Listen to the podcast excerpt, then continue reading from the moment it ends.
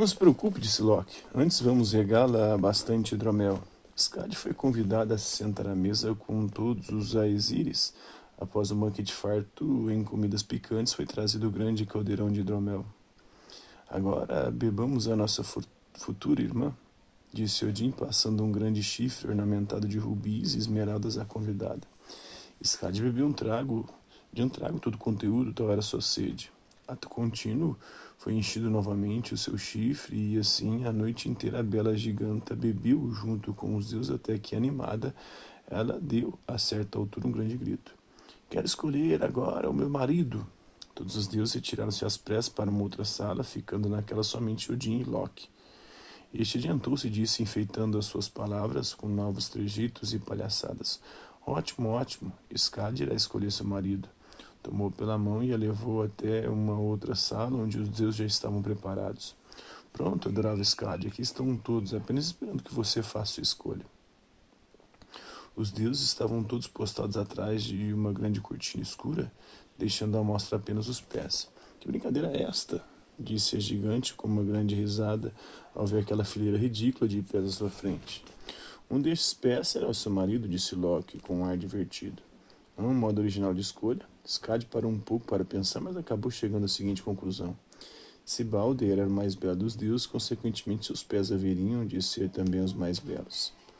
Está bem, vamos logo, logo a isto, disse ela numa voz um tanto pastosa. Um a um ela foi analisando aqueles divinos pés, os quais, verdade seja dita, nem por serem divinos deixavam também de ter suas imperfeições. Depois de tê-los estudado detidamente, apontou o par que estava à esquerda no fim da fila. São os pés mais lindos que já vi em minha vida, exclamou ela, segura de que Balder era o dono deles. Podem descer a cortina? ordenou Odin. Assim que o pano caiu, foram todos tomados pela mais grata surpresa, pois o escolhido fora Niord, um deus marítimo.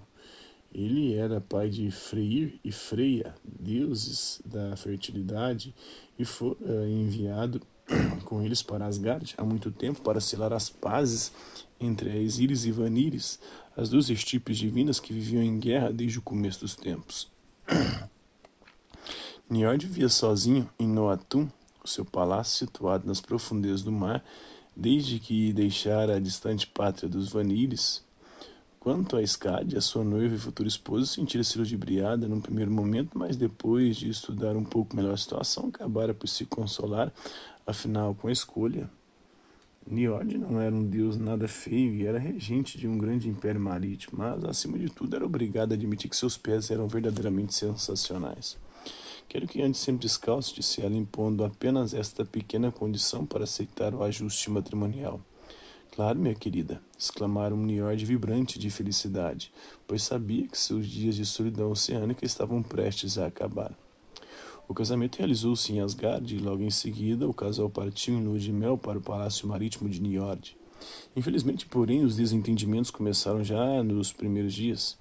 E não foi nem pelo fato de Skad ter sido obrigada a fazer uma pequenina modificação nos seus hábitos respiratórios. Afinal, respirar debaixo d'água o tempo todo demora um pouco para se acostumar, mas por uma mera questão de gosto pessoal. Skad, acostumada à terra, simplesmente não conseguia adaptar-se à vida marítima. Beleza havia de sol por lá, é verdade. Ela mesma era obrigada a reconhecer isto quando observava a dança uniforme dos corais e líquens ao redor das carcaças dos navios vikings afundados. O palácio de Niord, tudo recoberto por um tapete de humus esverdeado, também era uma coisa fantástica de se ver. E mesmo a sua vistosa corte, com bandos de peixe de todas as cores a nadar de lá para cá, tal como as nossas aves, embora mudos e com cara de bocós, não deixava de ser algo sumamente interessante. Mas nem só de beleza podia viver uma pessoa, argumentava ela já nas primeiras brigas que travara com seu esposo. Veja só o estado da minha pele, dissera ela, mostrando as mãos e o rosto enrugados de tanto estar debaixo d'água. Parecia uma velha de 120 anos. E depois, aquela umidade constante pela casa, as roupas que nunca secavam, aquele eterno gosto de sal na boca, estou me sentindo um pedaço de charque ambulante. Dizia ela, enojada de si mesma. E tudo isso sem falar nos tubarões ferozes que andavam soltos e sem coleira por toda parte. Que horror! Tudo isso resultou que ambos resolveram tentar a vida na pátria de Skad. Njord, é claro, não ficara muito entusiasmado com a mudança, mas enfim, era o jeito. Menos de um mês depois, já estava morando em Trimheim. No começo tudo correu bem, mas logo foi a Virginia de se queixar. Que barulho infernal, disse ele após perder o sono pela milésima vez. Acostumado ao silêncio majestoso do oceano, quebrado apenas de vez em quando pelos gritos estridentes de um golfinho ou de uma baleia, agora era obrigado a suportar toda espécie de gritos, uivos, rugidos, urros, uma infinidade de outros meios de expressão que eram positivamente infernais. Meu Deus, como podem aguentar essa zoeira permanente? exclamava ele à noite ao escutar o alarido exasperante de um grilo perdido na escuridão. Desacostumado também ao vento, tomara-se de tal pavor por essa novidade atmosférica que já no segundo dia mandara lacrar todas as janelas da casa, receoso do famoso vento encanado que sabia ser o terror da velhice sobreaquática. Além disso, havia ainda um outro ser inconveniente, acostumado a viver num estado de banho permanente, não podia suportar nem por um segundo aquela sensação angustiante de ter qualquer sujeira, por menor que fosse, aderida à pele. E o mau odor, então, bastava uma caminhada e logo estava todo suado e mal cheiroso como um cavalo. Além do mais, não suporto insetos, dissera ele ao pôr um ponto final em sua estada na terra de Skad. Prefiro um tubarão a um mosquito. Instalada a discórdia, ambos ainda tentaram consertar as coisas, fazendo com que cada qual passasse um determinado tempo em sua própria terra, o restante juntos.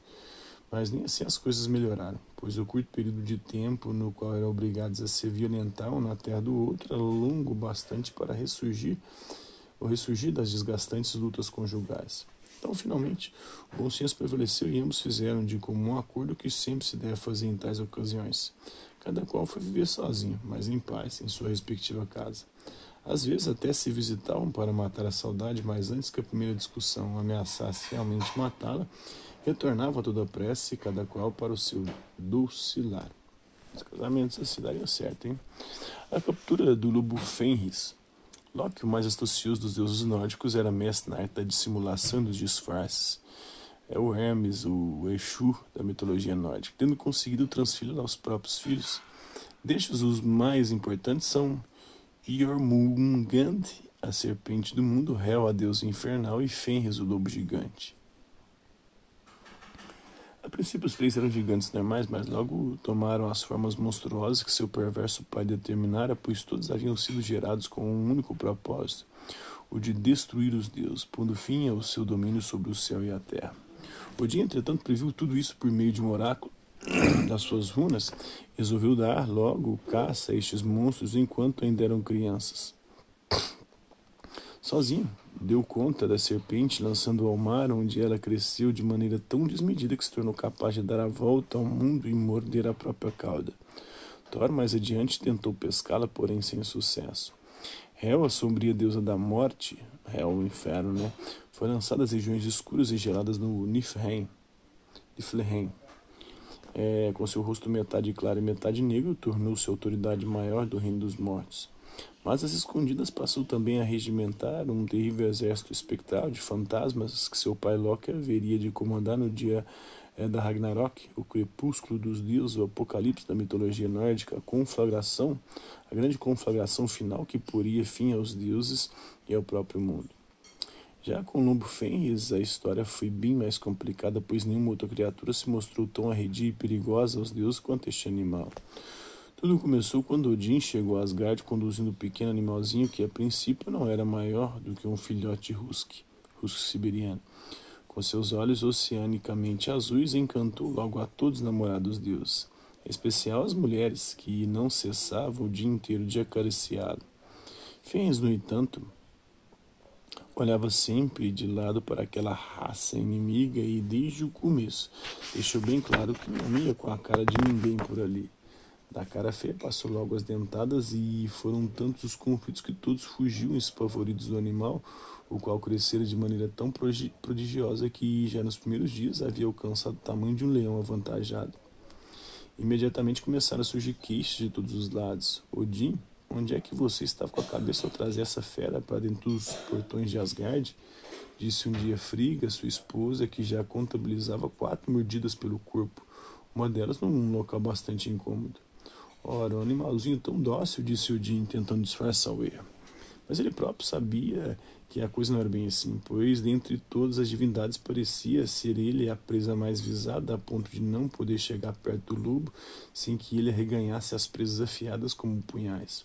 Afinal, a coisa evoluiu de tal modo que a criação de Fênix foi entregue a Tyr, considerado o mais corajoso dos deuses. Deixe comigo, disse ele, tomando o lobo e o levando para casa. Mas nem mesmo o deus feroz foi capaz de amansar o seu gênio. Diversas vezes escapulia e voltava a espalhar o terror entre os deuses até que Odin chegou à conclusão de que deveriam prender o animal num local ermo e afastado de tudo. Do jeito que ele continuou crescendo, disse Tyr na reunião que decidiu o destino do lobo gigantesco. Logo ele será capaz de engolir Asgard inteira numa única bocada. Então os deuses providenciaram uma corrente chamada Leidinga, a mais forte que puderam encontrar. Seus elos de ferro tinham a espessura de uma coluna e seu cadeado fora forjado do mais puro aço. Desta ele jamais escapará, disse Tyr, ao apresentar uma magnífica corrente. Mas como convenceremos a se deixar acorrentar? disse Odin ao conselho. Simples, respondeu Tyr, socando os punhos. Era um velho sábio seu Basta que lhe digamos que se trata de um desafio à sua extraordinária força. Sendo filho de quem é, não se furtará um bom exibicionismo. Odin, diante desses bons argumentos, resolveu arriscar.